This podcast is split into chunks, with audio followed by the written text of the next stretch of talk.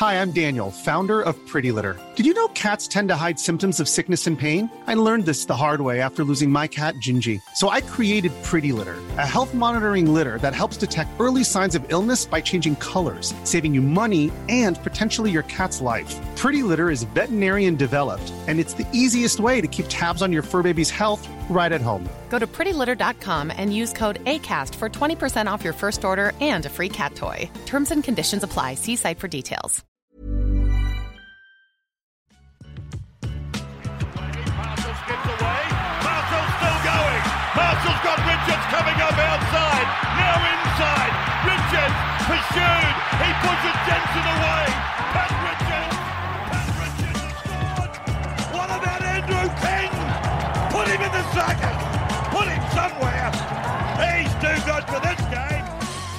Yes, yes. Welcome back to another episode of the NRL Supercoach Whisperers NRL Supercoach podcast for 2021. Now, been a couple of days in between pods. Uh, thanks for the messages for everyone reaching out, asking where they're at. Had some stuff going on in the personal life that I had to take uh, a step away from the microphone and, and deal with that, but we are back up and running.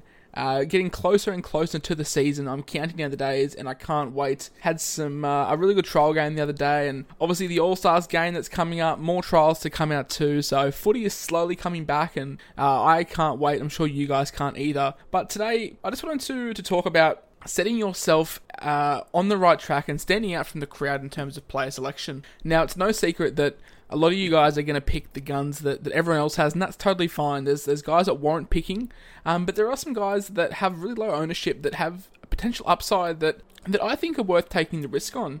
Um, I've got three names today. I'm going to have three names tomorrow, and I'm going to have four the next. So I'm going to give you guys ten players who I think uh, are really good pods that are flying under the radar that could have really good 2021 seasons and help you guys stand out from the pack.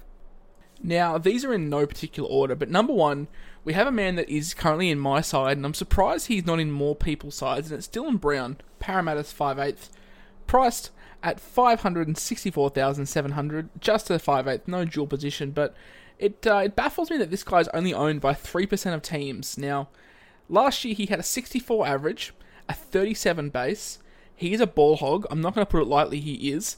But he's also a tackling machine. That's exactly what you want from your super coach halves. A guy that won't pass the ball, and a guy that's just going to make a shit ton of tackles. And when he does pass the ball, you know it's a good spot. He loves to catch it, get back on the inside, break the line here or there. But you know when Dylan Brown does give the ball, it's generally a, good look for them.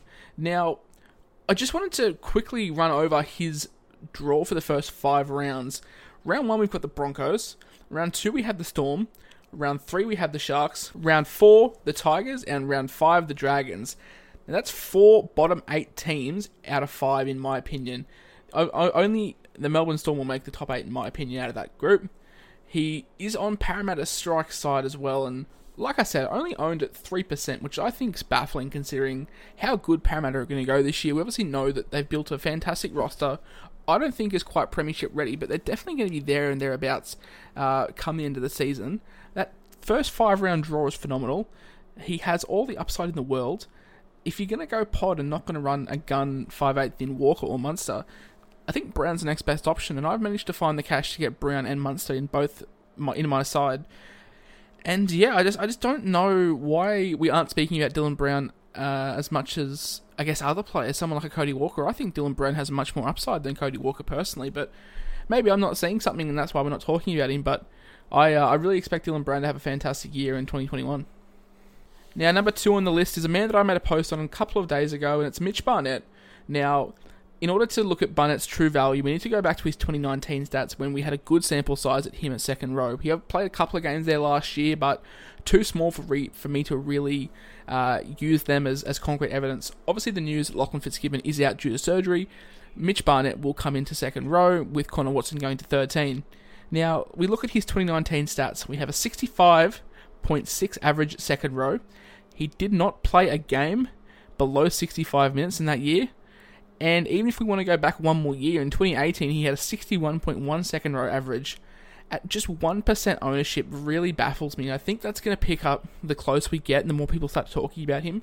But I wanted to get you guys onto him now before the news really blows up.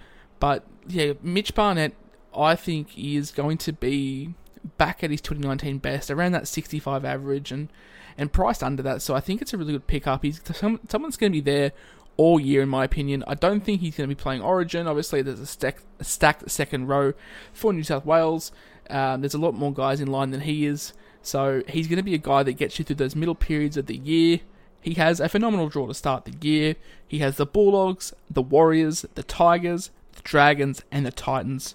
All five teams at the moment, as of time of recording, I think will be in the bottom eight. That's obviously pending the Cam Smith signing to the Titans, but as I record this now, I think all five of those sides will be in the bottom eight. If he plays on the left, I think that's a slam dunk pick. He's obviously going to link up well with Kalyn Ponga, but we know that in the last couple of years, Ponga has started to open up his arsenal along both sides of the field. So whether he aims up on the left or the right, I don't think that's going to impact him too heavily. Obviously, if he lands on the left, it's going to make life a lot easier in terms of more attacking stats. We go back to what Kalyn Ponga did with Lachlan Fitzgibbon three years ago on that left edge, but even on the right, Ponga has started to float more between the two sides. I really think uh, Mitch Barnett is someone that you guys need to seriously have your eye on. I think he'd become a really good option to swap out Taumalolo for you guys that are a little bit worried about the minutes that Taumalolo will play this year. So I think Mitch Barnett is someone that you guys really need to look at, and especially for 1% ownership. And last on the list today is Marty Taupau, obviously a former Supercoach gun who has sort of tailed off a little bit in the last couple of years, but not too much for me to put the red line through him. Has a PPM of 1.22 over the last four years. He has lost his strike partner in the front row in Addin Fonua-Blake. I think that's going to help his output even more. A young uh, Taniela Paseka and a new Josh Aloiai coming to the side. I think Des Hasler is going to rely on Muddy to power to lead those guys heavily. He's uh, had an average of above 60 for the last five years. Now his minutes have decreased over that time frame, but his workload has only increased as well. Manly are a genuine premiership side with Turbo fit. I think Marty's a big factor to that. We know that they're going to go through the middle of teams uh, quite frequently, especially if uh, Turbo is fit. They're going to need to get on that front foot, and Marty's going to be someone that I think can really get them through. Uh, despite the age of Marty going up, his body is holding together well. He's only missed four games in the last three years. He's obviously a Kiwi and won't play Origin. He has less than 30% variance in the last four years, so for you guys that don't know what that means, a variance rating, I will be talking about it uh, a fair bit this year.